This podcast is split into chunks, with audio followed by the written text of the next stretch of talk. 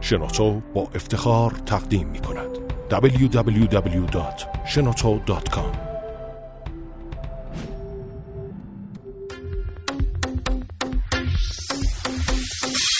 کاوشگر رو میشنوید. زنده از رادیو جوان.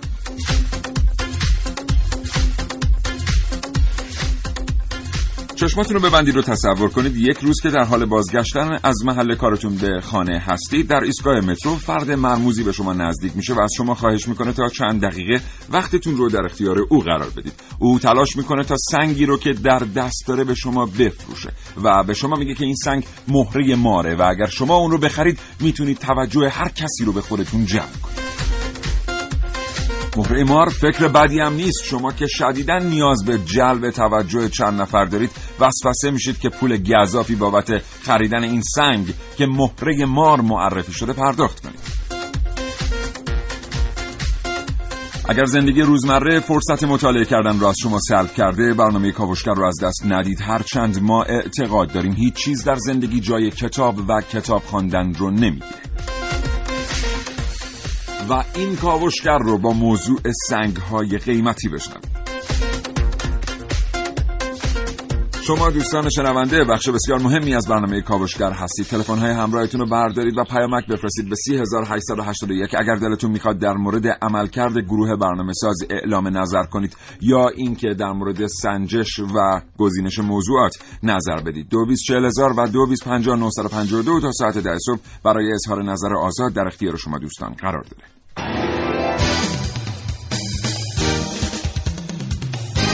کاوشگر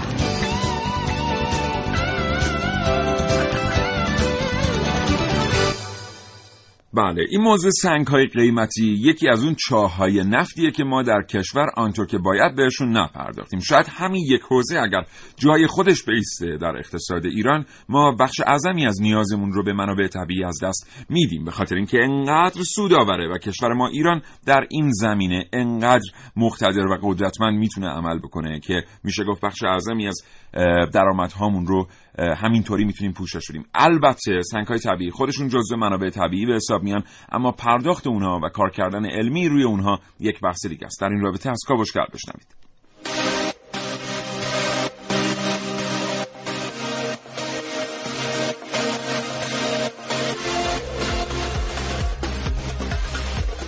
امروز در کاوشگر.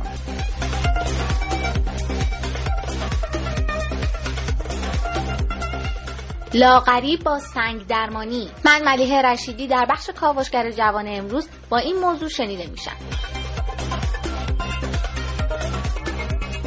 محسن رسولی هستم. تعقیب و گریز زن جوان قاچاقچی سنگهای قیمتی. یکی از مهمترین وارد کنندگان سنگهای قیمتی به ایران در کاوشگر امروز. عارف موسوی هستم کاوشگر جوان. در کاوش های امروز همراه من باشید با چراغ های نمکی. نازنین علیدادیانی هستم با فروش تضمینی مهره مار.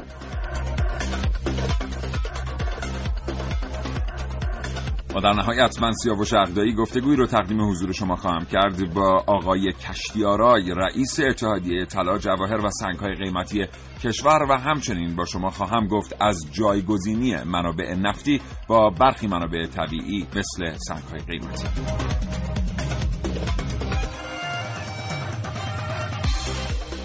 خب و سوال ویژه این برنامه کاوشگر از شما دوستان شنونده. مهره مار چیه و چه, چه کسی به نظر شما مهره مار داره؟ آیا شما مهره مار دارید یا کسی رو دیدید که مهره مار داشته باشه؟ 3881 امروز برای ما پیامک بفرستید و این برنامه رو با موضوع سنگ‌های قیمتی از دست ندید.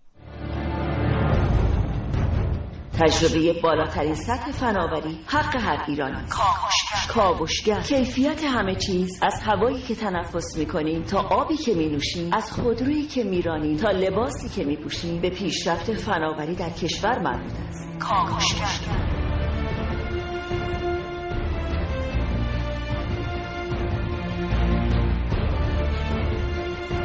مطالبات شما را از جامعه علمی و سیاستگزاران پیگیری می‌کنیم. همراه ما باشید با کاوشگر.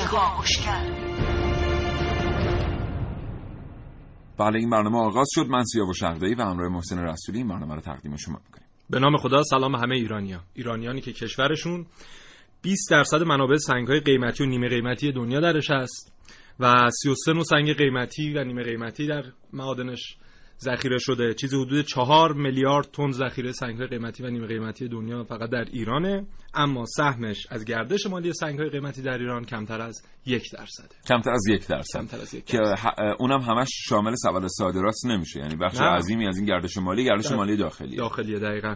جالب بدونید که 600 تا 800 میلیارد دلار گردش مالی سالانه سنگ‌های قیمتی فروش تولید و تجارتش در دنیاست و ایران سهمش چیزی حدود 350 میلیون دلار تازه با خیلی خوشبینیه. در حالی که 800 میلیارد دلار در بله. سال. در سال تازه این بدون الماسا خب اگر ما بخوایم بگیم که با توجه به اینکه ما 20 درصد منابع کل دنیا رو داریم از این 800 میلیارد دلار چقدر باید سود داشته باشیم و سهم داشته باشیم؟ بله. یعنی یه چیزی قریب به یک پنجم این 800 میلیارد دلار باید به ایران اختصاص داشته میگن با شرایط موجود یعنی همین کارگاه سنتی هم 2000 تا س- اه، کارگاه سنتی که در ایران در همین سنگ‌های قیمتی فعالیت می‌کنن حداقل حداقلش که ما باید یک میلیارد دلار حداقل درآمد داشته باشیم از این سالانه. ولی الان چیزی حدود 350 میلیون دلار فقط داریم. عجب بسیار عالی. خب این موضوع و خیلی موضوعهای دیگر در کاوشگر امروز www.shenoto.com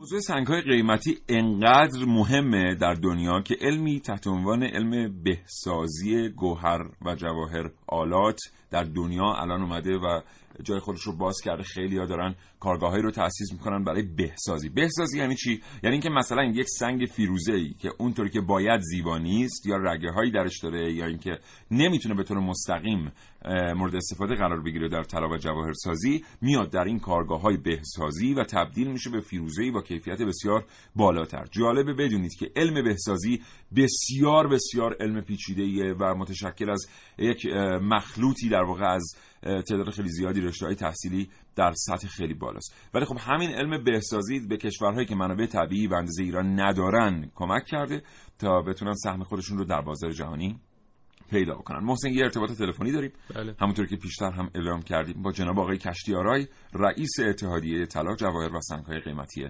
کشور. آقای. کشتیارای سلام صبحتون بخیر. خیلی متشکرم آقای عقدایی من سلام و روز بخیر دارم خدمت جناب جنابادی و همچنین شنوندگان عزیز در خدمتتون هستم. می‌کنم. متشکرم. آقای کشتیارای چطور میشه ارتباط برقرار کرد بین این آمار که ما 20 درصد از کل منابع سنگ‌های قیمتی جهان رو در اختیار داریم و فقط سالی 350 میلیون دلار خوشبینانه گردش مالی از این راه گذر اه، جناب عقدایی من البته یه توضیحاتی رو در خصوص مطالبی که شما فرمودین رو بدم و در خصوص آمار. ما در کشورمون سنگ های قیمتی نداریم و سنگ هایی که در کشور ما وجود داره سنگ های نیمه قیمتی هست. بله. هم خدمتتون عرض بکنم. به چهار سنگ الماس، زمرد، یاقوت قرمز و یاقوت کبود. غیبتی گفته در میشه بله. در اصطلاح گوهرشناسی سنگ های قیمتی گفته میشه که ما در کشورمون از این نوع از این چهار سنگ نداریم. البته یه رگه های خیلی کوچیکی و خیلی به صورت نا به اصطلاح نامرغوب یاقوت کبود پیدا شده. ولی چیزی نیست که بخواد در دنیا مطرح باشه. بنابراین ما سنگ هایی که در کشور عزیزمون داریم سنگ های نیمه گرانبها هستند و اون هم نه همه سنگ های نیمه گرانبها بعضی از انواع مثل همین فیروزه که خب در دنیا بی‌نظیر هست و انواع سنگ های دیگه که حالا توضیحش رو در ادامه صحبتمون خواهم داد خدمتتون اه، این در درجه در درجه دوم ببینید بح- بحث سوال عمده ای که الان هست در بحث صادرات ارزش افزوده ای که می‌تونه روی این سنگ های ایجاد کرد خب بحثی بوده که مخصوصا در این سالهای اخیر با گسترش ارتباطات و مخصوصا گسترش کلاس های آموزشی توجه ویژه‌ای به این امر شده و خوشبختانه خب داره تحقیقات ما شاید در مراحل اولیه این بحث هستیم. دوره های دوره های مختلفی که در دانش دانشگاه های کشور مثل دانشکده معدن رشته های زمین شناسی و از این گروه یا از همین دست رشته ها هستند اینها در سالهای اخیر با توجه به خب میزان ذخایر که داریم و هنوز کشف نشده ولی خب کم و بیش می‌تونیم بگیم در حال شناسایی هست و شرکت های مختلفی که با توجه به زیر مجموعه بودن وزارت صنایع اون موقع و وزارت صنعت تجارت فعلی هستن اینها معادن جدیدی رو کشف کردن که بسیار بسیار غنی هستن بله. مثل انواع گارنت که می‌تونه جزء سنگ های همون نیمه گرانبها هستن و بله. می‌تونه ارزش افزوده بالایی داشته باشه و در این خصوص اقدامات انجام گرفت آقای کشتیارایی بله. با توجه به اینکه ما اعتقاد داریم که همین سنگ هایی که به هر حال در اصطلاح تخصصی شما بهشون سنگ های نیمه قیمتی میگید می‌تونن تاثیر بسیار زیادی در اقتصاد ایران داشته باشن. ما در دستبندی غیر حرفه‌ای خودمون همچنان اسم اونها رو می‌ذاریم سنگ های قیمتی این توضیح شما به ما این رو نشون میده که دست پیدا کردن به علومی مثل علوم بهسازی یا فراوری این سنگ های قیمتی امروز برای ما تعیین کننده است. چون به حال مثل آفریقا ما معادنی رو نداریم که بتونیم سنگ هایی که مستقیما قابل استفاده هستن رو ازشون برداشت بکنیم و سنگ های ما به یک post processing یا پس پردازشی احتیاج دارن برای اینکه بتونن به عنوان یک کالا وارد بازار بشن. چقدر رو این موضوع تا این لحظه در ایران کار شده و چقدر ما آدمهایی رو داریم که بتونن در یک دهه پیش رو این علوم رو نشر بدن در ایران. خب ببینید بله بسیار نکته جالبی هست. خیلی از این سنگ ها که در معادن پیدا میشه الان خیلی از همین سنگ های حالا لفظی که شما بکارن سنگ های قیمتی مثل انواع یاقوت یا حتی زمرد و سنگ های مشابه این اینها وقتی که در از معادن استخراج میشن بعضا دارای ناخالصی ها و شاید عیب و ایرادهایی هستند که به وسیله کارهای شیمیایی و فیزیکی روی اینها باید انجام بگیره تا اینها بتونن قابل عرضه و قابل فروش در بازارهای جهانی باشن. علمی هست که این علم از سالیان گذشته در کشورهایی که صاحب نام در این عرصه هستن اون علم تقریبا نهادین است تو اون کشورها. و اونها به وسیله همین فراوری و اصلاح رنگ و اصلاح به اصطلاح فیزیکی سنگ ها تونستن بهره برداری های خوبی را انجام بدن. در حال حاضر در کشور ما خیلی از ارگان ها مخصوصا بسیاری چند تا دانشگاه مهم مثل دانشگاه شهید بهشتی دانشگاه تهران و دانشگاه شریف در این خصوص دارن اقداماتی رو انجام میدن که این علم در ایران مثل بقیه علوم مثل علوم هسته‌ای و یا علوم پزشکی نهادینه بشه و تحقیقات وسیعی رو انجام بدن. در حال حاضر هم خب می‌دونید که دستیابی و یا اطلاعات در این خصوص احتیاج به مطالعه و شاید هم گذراندن خیلی دروس علمی در دانشگاه های دیگه بشه. این یک نقطه شروعی رو ما الان داریم. طبیعتا ببینید الان در بحث فیروزه خب ما سرآمدیم. در بحث عقیق حالا نمیگم سرآمدیم ولی کشور کشوری هستیم که در بحث اصلاح سنگ عقیق و سنگ ها و معادنی که داره استخراج میشه یه حرفی برای گفتن داریم و قابل صادرات هست سنگ ها حالا ما من اسمش رو می‌ذارم ما در اول راهیم ولی من فکر می‌کنم که با این جوان ها و این کسایی که در این راه دارن فعالیت می‌کنن ما سرعت فوق العاده ای رو خواهیم گرفت که بتونیم به اون نقطه ای که باید سریعتر برسیم انشالله دست پیدا بکنیم. انشالله متشکرم. این گفتگو یه مقداری هم طولانی شد. محسن هم از شما یه سوال داره آقای بله، کشتیاری خواهش می‌کنم. سلام آقای کشتیاری حالتون سلام. خوبه؟ زنده باشید. همچنین زنده باشید. آقای کشتیاری فرمودید که ما در بحث فیروزه الان سرآمدیم پس چطوری فیروزه ایران از قدیم الایام می‌رفته در ترکیه فراوری می‌شده و الان در دنیا هم حتی به اسم فیروزه اه، تورکیوس اگه اه، اشتباه نکنم داره شناخته میشه که حتی فیروزه مصنوعی آمریکایی از الان فیروزه ایرانی معروفتره در دنیا که طبیعی هم هست. خب ببینید من یه مطلبی رو اشاره بکنم. شما حالا یه بحث تاریخی رو عنوان کردید. تو ببینید الان فرض برای مثال زعفرون ایران رو به اسم زعفران اسپانیا می‌شناسن چرا؟ برای اینکه زعفران میره در اسپانیا بسته‌بندی میشه و صادر میشه.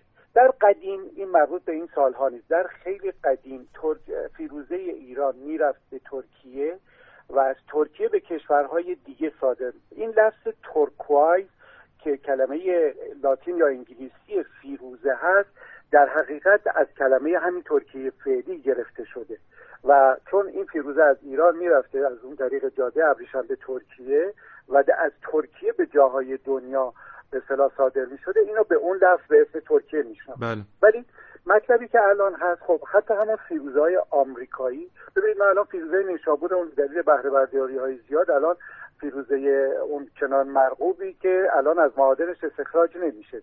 و اگر هم به دست بیاد خیلی گرون قیمت هست. ولی فیروزه های دیگه داریم که در اطراف همون خراسان داره استخراج میشه و خیلی جالب است که فیروزه های آمریکایی میاد در مشهد و در مشهد تراش داده میشه. و در حقیقت این افتخار برای کشور ما هست که مشهد مرکز تراش فیروزه دنیا هست. و اینم درسته که فیروزه های ایران میره تو هند و پاکستان تراش داده میشه؟ من بعید می‌دونم. برای اینکه اونقدر فیروزه تراشای خود کشورمون در در حال تولید زیاد هستن که بعید می‌تونم این کار. آقای کشتیارای عذر می‌خوام فرمایش شما رو قطع می‌کنم. ما الان چیزی قریب به چهل تن در سال برداشت بله. فیروزه داریم. و این آمار نشون میده که کارگاه هایی که در شهر مشهد در حال تراش فیروزه هستن ظرفیتی بیشتر از 10 تا 12 تن ندارن در سال. یعنی اگر بخوایم این دوتا آمار رو با هم انتباق بدیم چیزی قریب به 28 تا 30 تن از فیروزه‌ای که داره برداشت میشه تکلیفش معلوم نیست که این کجا تراش می‌خوره. خب من بعد نیست یه اشاره داشته باشم. یک انجمنی هست به نام انجمن فیروزه تراشان خراسان یا حالا مشهد و چندین سال پیش شهرکی اصلا به نام شهرک فیروزه برای فیروزه تراشا در مشهد پیش بینی شده بود. و حالا اگر اونها کمکاری کردن رو من نمی‌دونم. من چون راجع به این بحث فیروزه حالا زیاد اطلاعاتی ندارم ولی چیزی که اطلاعات تخصصی به میگه و ما الان افتخارم بهش می‌کنیم و عرض کردم. حالا بله ممکنه ظرفیت یا تقاضا در بازارهای جهانی افزایش پیدا کرده باشه دیگه هم به می‌تونه محتمل هست. حالا اگر که این بحث هست من اتفاقا الان خیلی نکته خوبی شد که با توجه حالا به سمت کشوری که دارم در این خصوص یه تلاشی رو بکنم که ما اگر در این خصوص یا در این زمینه کمبودی داریم یا تولیدمون کم شده حالا با استان خراسان حالا با اتحادیه خراسان من تماسی داشته باشم و در این خصوص اطلاعاتی رو بگیرم. مسلم هست ما ببینید در بحث همین تراش سنگ های قیمتی که شما میگید یا نیمه قیمتی که ما میگیم الان ما در شروع هستیم. حدود ده سالی هست کلاس ها و آموزش هایی رو در این خصوص داریم. و این بحث صادراتی که اشاره کردید و پولی که از این راه به دست کشور داره می‌رسه و رقم خیلی ناچیزی هست اون هم به صورت خامفروشی هست. اگر قرار باشه ما بخوایم به اون نقطه‌ای برسیم که سنگ هامون رو خودمون تراش بدیم و بتونیم به بازارهای جهانی عرضه بکنیم ما باید استانداردهایی رو رعایت بکنیم که این استانداردها در حال آموزش به خیلی از جوانها و بله. نوجوانها هست که امیدواریم حالا میگم در سالهای آتی از این نظر هم بتونیم قابل ملاحظه رو داشته باشیم. متشکرم جناب آقای کشتیاری برای حضرت علی و همکاران پرتلاشتون آرزوی سلامتی و موفقیت می‌کنیم. یک بار دیگه سپاسگزارم از اینکه این ارتباط تلفنی رو پذیرفتید. خواهش می‌کنم. خدا نگهدارتون. خدا نگهدار.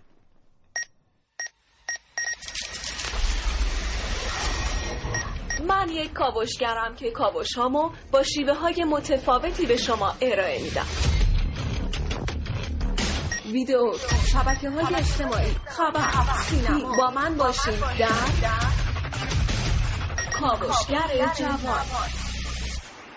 تصور کنید یک روز که خیلی عصبانی هستید یکی از دوستانتون به شما سنگ نمک هدیه میده و میگه اگه این سنگ جادویی رو لمس کنی حس خیلی بهتری پیدا می‌کنی.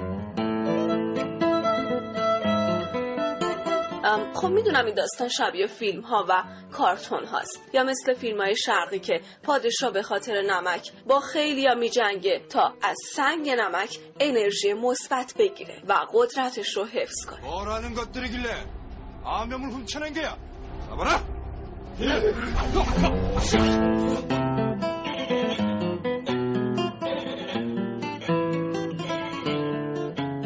اما در دنیای امروز این اتفاق داره میافته.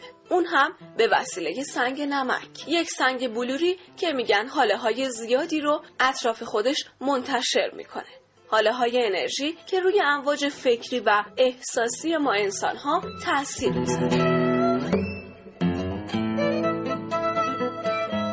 این سنگ نمک ها نسبتا بزرگ و بلوری هستن که می‌تونید به عنوان دکور هم ازش استفاده کنید. شاید خونه دوستانتون همچین چیزی رو دیده باشید. سنگ نمکی که سیمی بهش متصله و با وصل کردنش به برق رنگهای متفاوتی رو درست مثل یک چراغ تولید می‌کنه.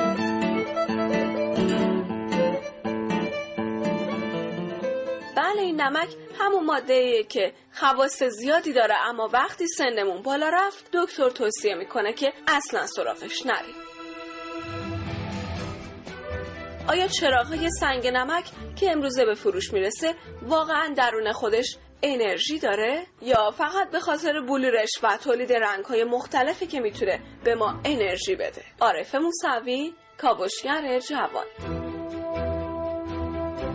فراموش نکنید که برای ما پیامک بفرستید. 3881 و امروز در کاوشگر از شما دوستان شنونده پرسیده ایم که مهره مار چیه و آیا کسی رو می‌شناسید که مهره مار داشته باشه؟ تلفن های 224000 و 225952 هم در اختیار شما قرار دارن. اگر دوست دارید اظهار نظر آزادی داشته باشید در مورد موضوع این برنامه یعنی سنگ های قیمتی. خوب آولی آدم مهره مار داشته باشه. بله. آره واقعا. بعضی خب دارن دیگه مهره مار دارن. بله.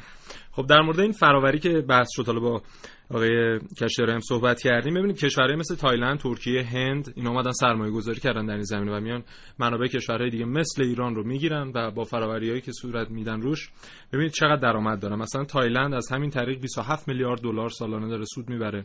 ترکیه 11 میلیارد دلار هند 20 میلیارد دلار. الان مثلا تو هم تایلند بانکوک رو اومدن لقب پایتخت جواهر جهان بهش دادن خاطر انقدر فعالیت داره. و چقدر اشتغال درش صورت گرفته. مثلا در هند میگن 3 میلیون نفر.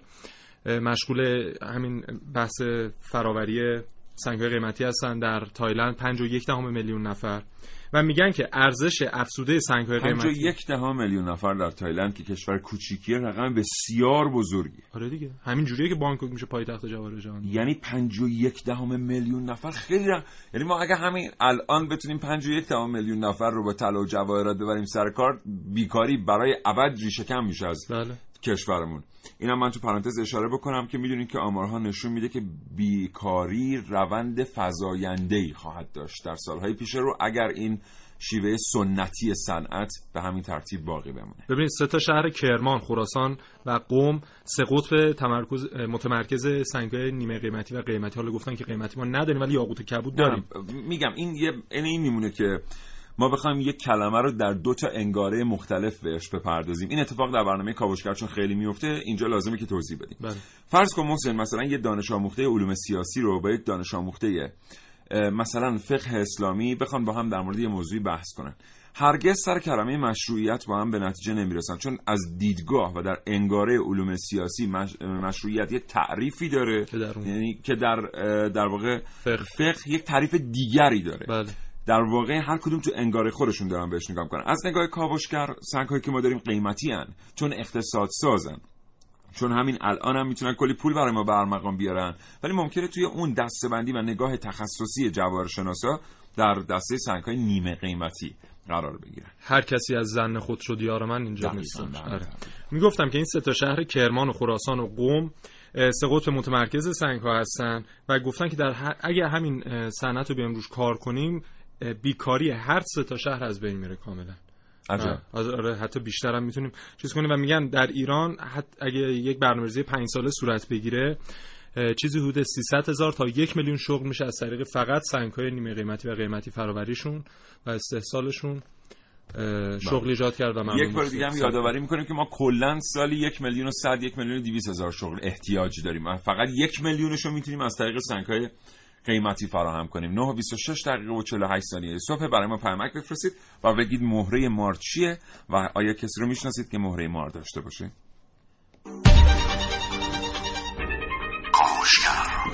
کاوشگر. از کهکشان ها تا اعماق زمین.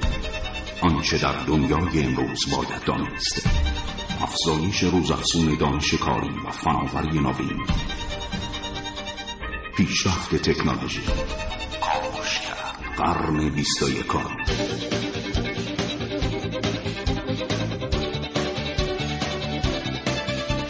کاوشگر. سی هزار که یادتون هست؟ دو بیس چهل هزار و دو بیس پنجاه پنجاه دو. اگر دوست دارید کاوشگر صدای شما رو دریافت و ضبط کنه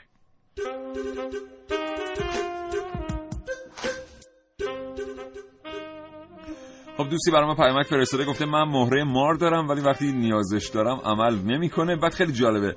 گفته که برخی برخی دیدنش میگن مرده چون روزای اول مینداختمش تو آب لیمو تکون می‌خورد الان دیگه تکون نمی‌خوره.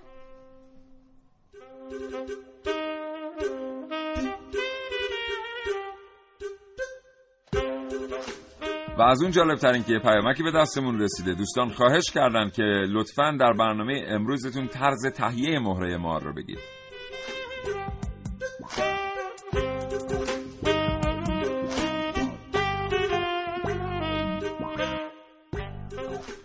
و چند تا پیامک هم داریم که به سوالمون پاسخ ندادن ولی مثلا گفتن سنگهایی مثل عقیق یا فیروزه رو چطور میشه تشخیص داد که اصل هستن یا نه هنگام خرید و آیا واقعیت داره که بعضی از سنگ ها برای بعضی از افراد خوششانسی میارن یا نه. اینو زینب آشوری از ری گفته.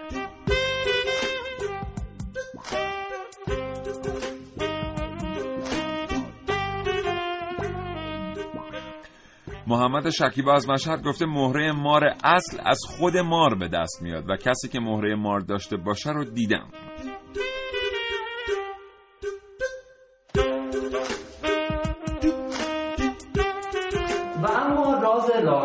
بعد سنگای قیمتی خیلی زیادی پیدا میشه. این کار سنگ کار درآمدزایی است. فقط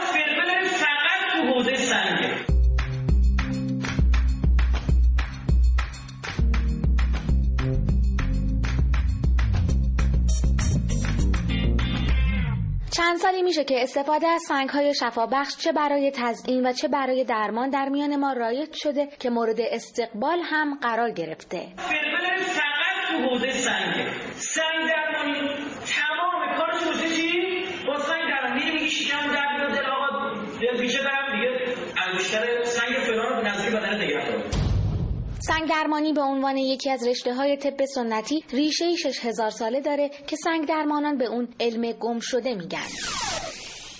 سنگ درمانان معتقدن که انرژی سنگ ها برای درمان مناسبن مثلا درمان چاقی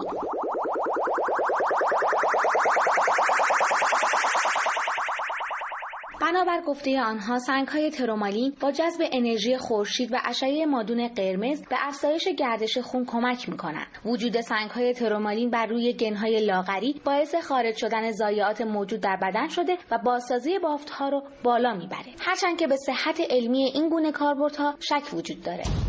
آیا حالا ما بیایم بیایم یک تفکری به وجود بیاریم که فقط با سنگ کار بکنیم غلط خیلی از جاها همین سنگ پوشش نمیده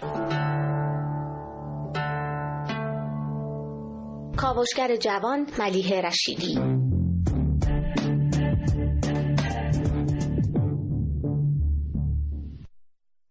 نه سی و یک دقیقه و پنجاه و سه ثانیه صبح کاوشگر زنده تقدیم حضور شما میشه. و اما یه بحث مهم در بحث جواهرات و حالا سنگ‌های قیمتی و نیمه قیمتی هست بحث قاچاقه. که می‌بینیم سالانه چیزی حدود 10 الا 90 کیلوگرم فقط الماس وارد ایران میشه. حالا که میگن تو بخش صنعتی مثلا صنعت نفت و اینا هم کاربرد داره ولی تو بخش اکثرش تو بخش حالا زیورالات و اینها استفاده میشه.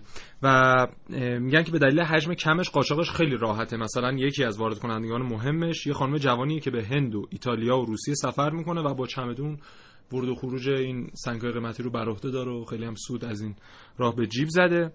و علت قاچاقم میگن که درصد گمرکی نیست. چون درصد گمرکی جواهرات 4 درصده. 4 درصد هم برای مثلا صنف طلا و جواهرات چیزی نیست. علتش رو میگن که هیچ بیمه حاضر به بیمه بار جواهرات نیست و سنگ‌های قیمتی. این یکیشه. یکم انبار شدن تو انبارهای گمرک میگن که حالا زیاد برای سنگ‌های قیمتی و جواهرات زیاد امن نیست. به همین دلیل از طریق قاچاق اکثر حالا یعنی خود مالک ترجیح میده که از این رهگذر بله. وارد بکنه یا بله. خارج حالا بکنه یه مبالغ بعد به دلال ها بده. مثلا میگن هر دلالی حداقل واسه افزایش 10 درصدی قیمت اون کالایی که داره وارد میشه اون سنگ قیمتی میشه. ولی خب دیگه حالا اونو میپذیرن دیگه. عوضش میان خب چقدر اینجا گمرک امن مهمه. یعنی اینکه ما بتونیم در دنیا یک نظام گمرکی امن داشته باشیم که بتونه سنگ‌های قیمتی رو اونطور که باید جابجا بکنه.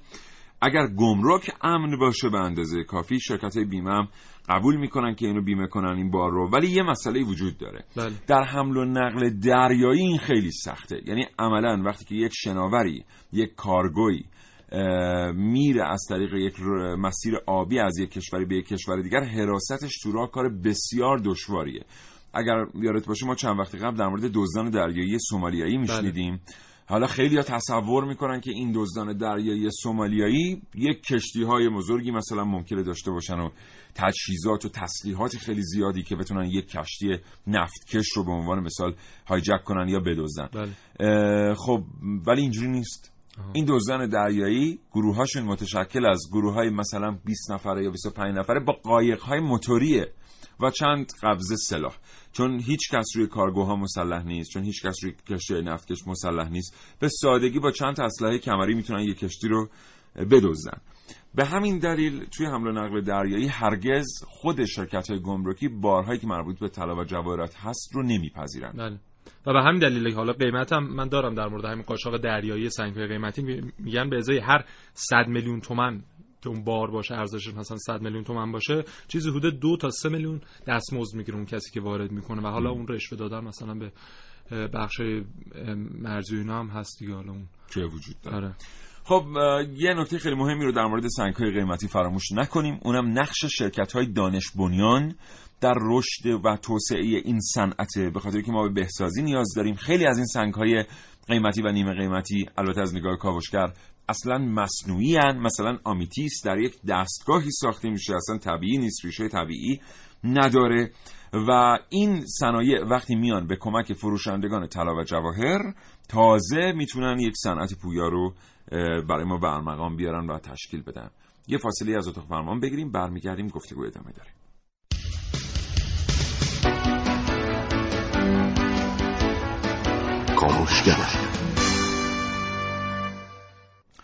خب یه ارتباط تلفنی دیگه داریم با جناب آقای حمید علی مردانی کارشناس سنگهای قیمتی و مشاور انجمن کارفرمایان طلا و جواهر و عضو اتاق بازرگانی آقای علی مردانی سلام صبحتون بخیر. سلام وقتتون بخیر. ببینند شنوندگان عزیزتون هم عرض ادب و احترام دارم. حالتون خوبه؟ متشکرم از لطفتون مرسی. آقای علی مردانی الان چقدر بخش دانش بنیان می‌تونه به کمک صنعت طلا و جواهر در کشور بیاد و چه بخشی از کار واقعا به عهده تکنولوژیست امروز در دنیا؟ خب عرض خدمتتون که چون من یه مقدمه کوچیکی رم شنیدم از صحبت شما تو همین چند دقیقه قبل عرض می‌کنم خدمتتون که امروز حتی فرمایشات مقام معظم رهبری هم چند روز پیش اگر توجه می‌کردیم بهش می‌دیدیم که میفرمایند که از نفت به جدا بشیم هرچی میشیم بیشتر فاصله بگیریم و به سمت معادنمون بیایم. بله دیروز هم که خب دیدیم نفت از معادن یکی از اشتغال که درکه الو. بفرمایید یکی از معادنی که میشه بروشون حساب بکرد معادن ایران هستش که می‌تونه اشتغال زایی خیلی خوبی رو حتی در حوزه مشاغل خانگی برای ما به وجود بیاره. و سنگ های قیمتی جای کار بسیار بسیار زیاد داره و من به عنوان کسی که تو این حوزه 26 سال فعالیت می‌کنم من اسم این صنعت رو گذاشتم ابر صنعت. به خاطر اینکه حوزه های شغلی بسیار زیادی رو می‌تونه داشته باشه. بله همین الان داشتیم در موردش صحبت می‌کردیم که قریب به دقیقا. یک میلیون شغل. دیروز هم که دیدیم نفت یه جهش دیگر رو تجربه کرد رفت بالای 40 دلار. قرار گرفت. این نوسانات ناگهانی فرمایشات آقای علی مردانی رو یک بار دیگه تایید می‌کنه از این جهت که ما واقعا نمی‌تونیم روی عاملی به عنوان پایه و اساس اقتصاد حساب بکنیم که نمی‌تونیم تعیین بکنیم فردا چه قیمتی خواهد داشت تا به کدام سمت خواهد رفت. آقای علی مردانی اما این رقم یک میلیون شغل که بعضی وقتا ما بهش می‌رسیم در آمار و ارقام خود همکاران شما چقدر واقعی است؟ یک میلیون شغل خیلی تعداد زیادیه. من تشابه صنعت سنگ های قیمتی رو با ساختمون یا علم پزشکی براتون مقایسه می‌کنم. به نوعی که وقتی شما می‌خوان یه ساختمونی رو بسازین از کارگر سیمانکار داره سفتکار داره کسی که تیغه میچینه بعد میاد گچکاری می‌کنه لوله کشی می‌کنه سیم کشی می‌کنه و الی آخر.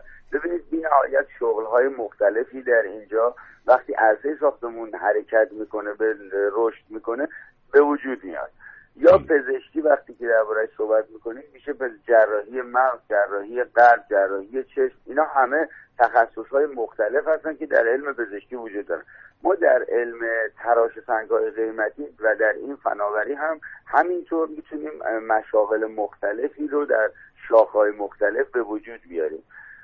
ما حتی توی خود تراش سنگ های قیمتی اگر بحث اکتشاف بحث در واقع کارشناسی آزمایشگاه و اینهایی که حالا یه مقدار علمیتر اینا رو بذاریم به کنار و بیایم به سمت فناوری و کار دستیش در واقع به عنوان صنایع دستی بهش نگاه بکنیم. به یه کسی که می‌تونه خطاطی روی سنگهای قیمتی بکنه این خودش یه در واقع شاخه شغلیه. کسی که می‌تونه چهره یا حکاکی روی سنگهای قیمتی انجام بده این یه شاخه شغلیه. کاری که در واقع روی عقیق و فیروزه انجام میشه بهش میگن تراش کابوشن یا دامله تراشی این یه شاخه شغلی سواست کاری که روی الماس یا زمرد یا سنگهای قیمتی مثل همه آماتیسی که شما فرمودین انجام میشه. این هم سنگایی در واقع این هم میشه تراش فسد یا مهندسی تراشی یا زاویه تراشی. بله متشکرم. من براتون بخوام کار آقای علی مردانی- بله ما الان می‌بینیم که خب در بسیاری از کشورها خیلی از چیزایی که تو کشور ما دولتی خصوصیه. مثلا اون جاهایی که نفت رفته به واقعا رفته به دست شرکت های خصوصی. اشتغالش همپای استانداردش ایجاد شده بهره برداری ملی ازش اونطور که باید انجام شده. خب در مورد صنعت طلا و جواهر شاید اه، ما این مشکل رو در کشور نداریم. یعنی همین الانش هم بخش اعظمی از این صنعت به دست بخش خصوصی اداره میشه. حالا که. دست بخش خصوصیه چرا ما حتی به رقم یک میلیون شغل نزدیک هم نشدیم. اینجا مشکل چیه؟ موضوع ما این بود که تا چند وقت پیش ما اصلا توجهی به این حوزه نداشتیم. یعنی ما نفته رو اونور میفروختیم و در واقع مشاغل دیگه ای که باورش داشتیم. یعنی من خودم سمینارهایی رو برگزار کردم در حوزه معرفی تراش سنگهای قیمتی و این شغل که خب یه دستگاه خیلی کوچیک اندازه چرخ خیاطی احتیاج داره صدای زیادی نداره امکان فعالیت برای یک نفر در یک اتاق مثلا یک جای یه متر در دو متری رو به وجود میاره.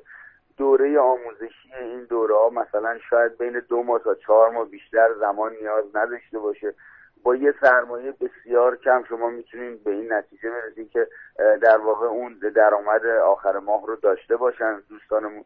خب اینا رو ما میایم سمینار می‌ذاریم معرفی می‌کنیم به دوستانی که شهروند هستن. بین این قضیه چون این شناخته شده نیست و مردم ما در کشورمون فرهنگ سازی نشده براشون باور نمی‌کنن که به راحتی می‌تونن وارد حوزه طلا و جواهر بشن از طریق آموزشگاه هایی که وجود داره دوره رو بگذرونن یه مدرک فنی حرفه‌ای بگیرن معرفی به در واقع به کارگاه ها بشن یا برن تو کارگاه ها مشغول بشن یا در قالب بله. مشاغل خانگی یه مقدار جنس تحویل می‌گیرن می‌برن منزل انجام میدن برمیگردونن دوباره اینو باور ندارن. خیاطیه رو ما باور داریم. صنعت فرش رو ما باور داریم. و امثال اینجور کارا رو باور داریم. چون از ریشه شد بودیم توش. از بچگی دیدیم که مثلا یه خانومی بله. کار خیاطی انجام آقای علی توضیح الان. بازار چقدر آماده پذیرش محصولاتی است که در حوزه اشتغال خانگی تولید میشه به همین ترتیبی که شما گفتید؟ نهایت بازار خیلی خوبی رو داریم ما. ببینید ما متاسفانه اول صحبت هایی که من وارد این در واقع وصل شد خطم دیدم شما دارین در مورد بهسازی و فراوری سنگهای قیمتی یا حتی سنگهای آزمایشگاهی صحبت می‌کنید و نمونهش هم سنگ آماتیس رو زدین. البته بله. آماتیس خودش یه سنگ قیمتیه به رنگ بنفشه و از خانواده کوارتز توی ایران هم ما زیاد داریم در قسمت شاهرود تورودش و در حتی قوم و جاهای دیگه ایران معدنش وجود داره. اما اون چیزی که وجود داره در دنیا اون حجم بالای خریداری این سنگ ها هستش. و چون مثلا کشورهای مثل تایلند مثل چین این سنگ رو ندارن خودشون و میان از ایران می‌خرن می‌برن روی کشتی تولید می‌کنن دوباره برمیگردونن. یا اینکه میومدن یه فن جدیدی دادن که شما اشاره اشاره فرمودید میان اینا رو به صورت سنتتیک آزمایشگاهی خود کریستالش رو رشد میدن. بعد این دیگه تمامش یک رنگ یه شکل توش ناخالصی بلورها همسو هستن. بله. و اینا رو به راحتی تراش میدن و تو بازار ما متاسفانه بسیار بسیار حجم بالایش داره واردات میشه چون نمونهش هم نبوده تا قبل از این در ایران. و خیلی از مغازه هم شاید اصلا اطلاعات کافی ندارن که اصلا این آماتیس هست یا نه. یعنی اعتماد می‌کنن به هم دیگه خب و اینجا اونجاست که بخش دانش بنیان می‌تونه وارد بشه. دستگاه هم دستگاه خیلی پیچیده ای نیست. یه دستگاهیه که باید نه. بتونه حرارت رو ثابت نگه داره و یه گازی رو از روی سطح آماتیس بگذرونه و که بتونه بلور رو رشد بده. شاید واقعا یکی از پرسودترین عرصه هاست که ما امروز بهش توجه نکردیم. امیدوارم ما اینجا تونسته باشیم ذهن پویای صاحبان شرکت های دانش بنیان رو تحریک کنیم. متشکرم جناب آقای حمید. علی مردانی عزیز. آرزوی موفقیت می‌کنم. برای. شما خدا براتون. آرزو موفقیت و پیروزی دارم. خدا نگهدار. متشکرم. خواهش می‌کنم.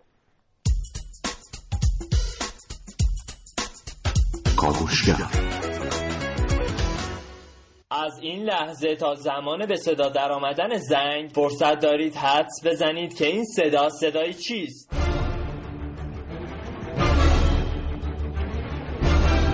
فیروزه یکی از سنگهای قیمتی باستانی ایران است و از کتیبه بنیاد کاخ داریوش در شوش معلوم می شود در آن تاریخ سنگ فیروزه به نام احسایی نامیده می شد و از خارز برای زینتالات کاخ آورده شده بود. بزرگترین معدن فیروزه جهان که قدمتی چند هزار ساله در استخراج سنگ فیروزه دارد در چهل کیلومتری شهرستان نیشابور و در شهر فیروزه استان خراسان رضوی واقع شده است.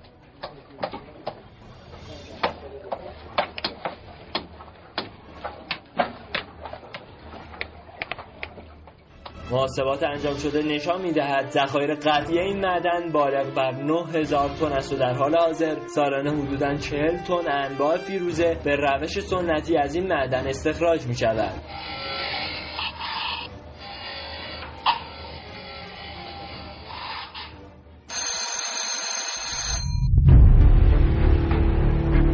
صدایی که در ابتدای کاوش های من شنیدید صدای هواپیماهایی است که هر روزه آسمان کشورمان را ترک می کنند با وجود ممنوع بودن صادرات سنگ خام فیروزه حمل فیروزه به دلیل کوچک بودن آن به راحتی امکان پذیر بوده و متاسفانه به راحتی روزانه تعداد زیادی سنگ فیروزه از کشور قاچاق می شود برنده خودشون کردن فیروزه ما رو می‌خرن تراش خورده یا تراش نخورده می‌برن کشور خودشون و با برنده خودشون میفروشن امروزه این گوهر به وسیله واسطه ها قیمت نازل از بازار ایران خریداری شده و پس از درآمدن به صورت زیورالات با قیمت های گذاف به کشورهای اروپایی و آمریکا صادر می شود در حال حاضر تنها ده درصد از فیروزه کشور به صورت جواهر صادر می شود و همکنون سود حاصل از صادرات فیروزه با توجه به پتانسیل بسیار بالای کشور ناچیز است. مطمئنا با تقویت صنعت جواهرسازی کشور استفاده از دانش روز و افزایش سرمایه گذاری در حوزه معدن می توانیم جلوی قاچاق این محصول گرانبها را بگیریم و با توجه به بازار 3000 میلیارد دلاری سنگ های قیمتی و طلا این سنگ زیبا می تواند سود و ارزآوری فوق العاده زیادی را نصیب کشورمان کند. من سعید مولایی کاوشگر جوان.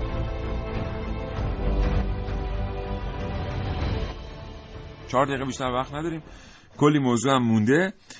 سنگ قیمتی یه چاه نفتن برای بار دهم. ما بهش اشاره می‌کنیم اینجا.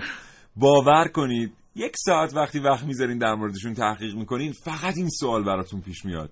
که اگر یک همچین ظرفیتی در کشور وجود داره و این ظرفیت الان داره بخش اعظمیش synthetic میشه یا سنتتیک میشه یا فارسیش آزمایشگاهی میشه یعنی مثلا همونجوری که آمیتیس یا آماتیس رو ما الان اشاره کردیم به همراه آقای علی مردانی شما باید برید از معدن استخراج کنید.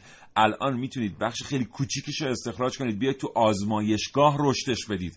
وقتی اومدید این کارو کردید این دیگه یک منبع طبیعی نیست. این یعنی اقتصادی که بر مبنای این سنگ پایگذاری میشه دیگه یک اقتصاد مبتنی بر منابع طبیعی نیست بلکه یک اقتصاد دانش بنیانه شما یه بشکه نفت رو می‌تونید ببرید در آزمایشگاه سنتزش کنید بکنیدش یک میلیون بشکه نمی‌تونید. ولی در مورد بعضی از سنگ های قیمتی میشه این کار انجام داد.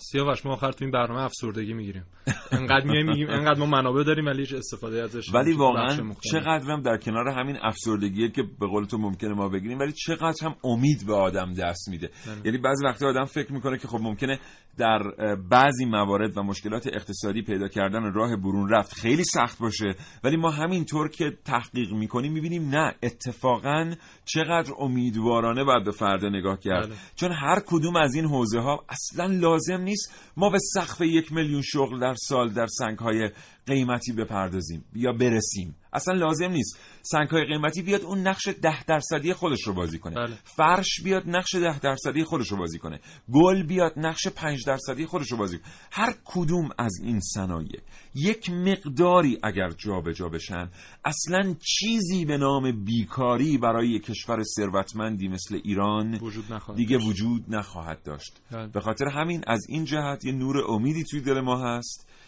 و از شما هم خواهش می‌کنیم در مورد داشته ایران تحقیق کنید ببینید که شما چقدر امیدوارانه به فرده این کشور نگاه می‌کنید. و خب وقت فکر کنم خیلی کم من طرز تهیه مهر مار هم می‌خواستم بگم یه وقت نمیشه. نه چرا؟ سه دقیقه برامون وقت گذارم ولی یه کاش میذاشتی من بگم. خب تو بگو. بگو آخه چند تا طرز تهیه وجود داره مهر مار براش که بیشترش هم خرافاته. آره. نه بگو. طرز من به تو کمک می‌کنم. چی بیاریم؟ من الان خلاقانه دارم چیز می‌کنم و یه مار نیاز داریم. خب. یه چند تا مهره نیاز داریم. حالا مهره شطرنج می‌تونه باشه تیله می‌تونه باشه. خب. بعد اینو به خورد مار میدیم. آها. بعد مار رو یه جو یه جا تاکسی درمی تاکسی درمی می‌کنیم. تاکسی درمی یعنی خشکش می‌کنیم. آره بعد می‌ذاریم توی یک فضای ترش مانندی قرار می‌گیره. بعد از 6 ماه اگه سر بزنید اونجا یه مهره مار به شما در تحویل داده, تحویل داده میشه. و می‌تونه استفاده کنید من فکر کنم همین که یه مهره رو بدین یه مار ببره اون میشه مهره مار چون دیگه اون مال اون مار شاید شیوه جدیدش من شیوه قدیمی شد. حالا بریم سراغ این که واقعا مهره مار چی است. تو چیزی آوردی در نه در مورد خب من بگم. خب ما می‌دونیم که بخش اعظمی از سم یا زهری که مار داره پروتئینه. بله. و پروتئین بسیار فساد پذیره. و همینطور می‌دونیم که مارها در جای گرم زندگی می‌کنن. بله. به همین دلیل خیلی نگران هستن از اینکه اگر استفاده نکنن از این سم فاسد بشه. وقتی در یک مدت خیلی طولانی یک مار جانور دیگری رو نمیگزه باید سم رو تخلیه بکنه تا سم جدید و تازه جای اون رو بگیره. به خاطر همین قطعه سنگ رو پیدا می‌کنه که معمولا این قطعه سنگ یک قطعه سنگ سیغلی است. دندانهای نیش خودش رو به سنگ فشار میده و از طریق کیسه های در واقع سم سم رو تخلیه می‌کنه روی اون سنگ بله.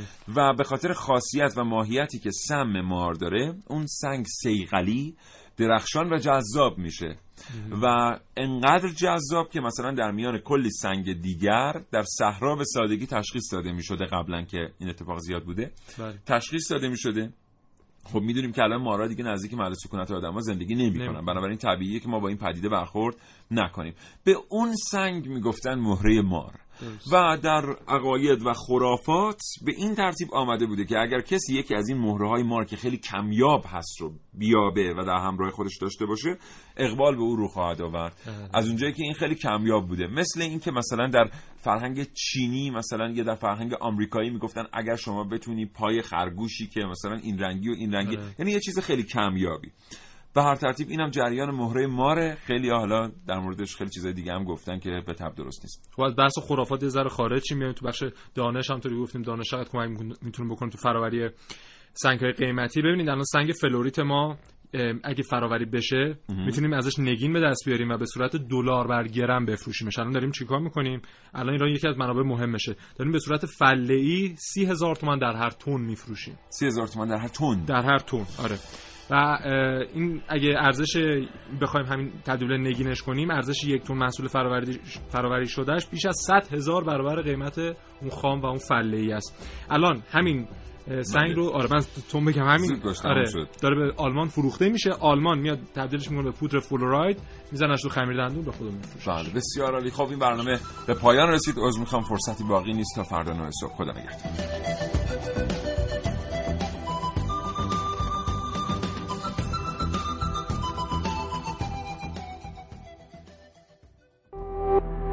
شراطو ارائه دهنده پادکست های صوتی فارسی.